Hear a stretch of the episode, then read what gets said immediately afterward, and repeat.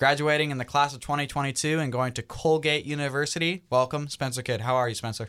Hey guys, I'm doing pretty good.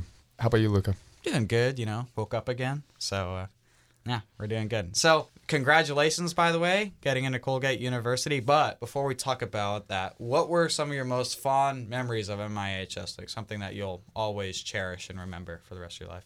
I'm gonna have to say it's for sure. It's not the big things that you would think they would be. It's always like the small things. It could be a dance. Could be hanging out with friends. It could be just like an awesome class period but it's always kind of centered around I think friends and this community and the people here and that and that includes staff and teachers as well. We just create moments and I think that's what's fantastic. Did you what was your favorite do you have a favorite class from your high school career? You know, honestly, sophomore year was pretty lit for me. I think I had a lot of fun in block when I did English and modern world history block sophomore year and I just have great memories from that class. It was awesome. it was a huge class. Obviously, blocks are huge. Yeah. And it was just so much fun. Like it was so dynamic, and I actually learned a lot, and I had a lot of fun. And I think why I liked it so much is because I grew a lot as a person, being able to kind of thrive in that environment with more pressure and a lot of people. Awesome. I think I, I'm sophomore year, and I'm really liking it too. So I think a lot of people can agree with you on that. So you're going to Colgate University. What are you majoring in? It's a little bit early for me to tell you for certain because plans change. Mm. But right now, I'm thinking about doing pre med, so perhaps biology to go into medicine eventually. But I'm also pretty passionate about politics, as you know. Mm. And so that's still an option for me. Uh, who knows, maybe political science will be it after all. But I'm still kind of checking it out and working through it.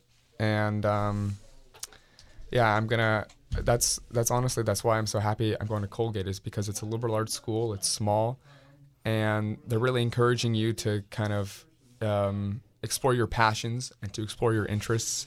And you don't got to commit right away. You have a little bit of time to figure things out and really explore and just dive in and kind of learn as much as you can about everything. Oh, totally. Well, we're super proud and yeah, we can elaborate more about that later. But to I guess end this short this part of the interview, the short interview, what words of wisdom do you have for honor underclassmen or I guess what tips or advice would you have for underclassmen, say, to potentially get in a good school or to enjoy high school? What two things would you have for them for both aspects? You know, honestly, I'm going to go big picture. There's a lot of nitpicky things I think I could come up with, but big picture, don't have regrets. Don't be a senior like me and look back and be like, dang, I should have done that or I should have tried that. You got to go for it. You got to have no regrets, put it all on the table and do what you love. Going into college, I think colleges really want to see, and you're going to see this on the internet and, and everywhere, but they want to see that you're passionate about something, that you've really strived towards something.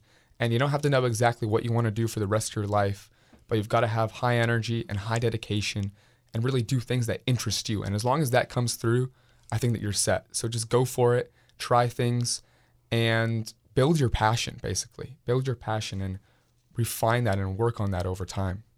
Awesome. Well, thank you Thank you, Spencer.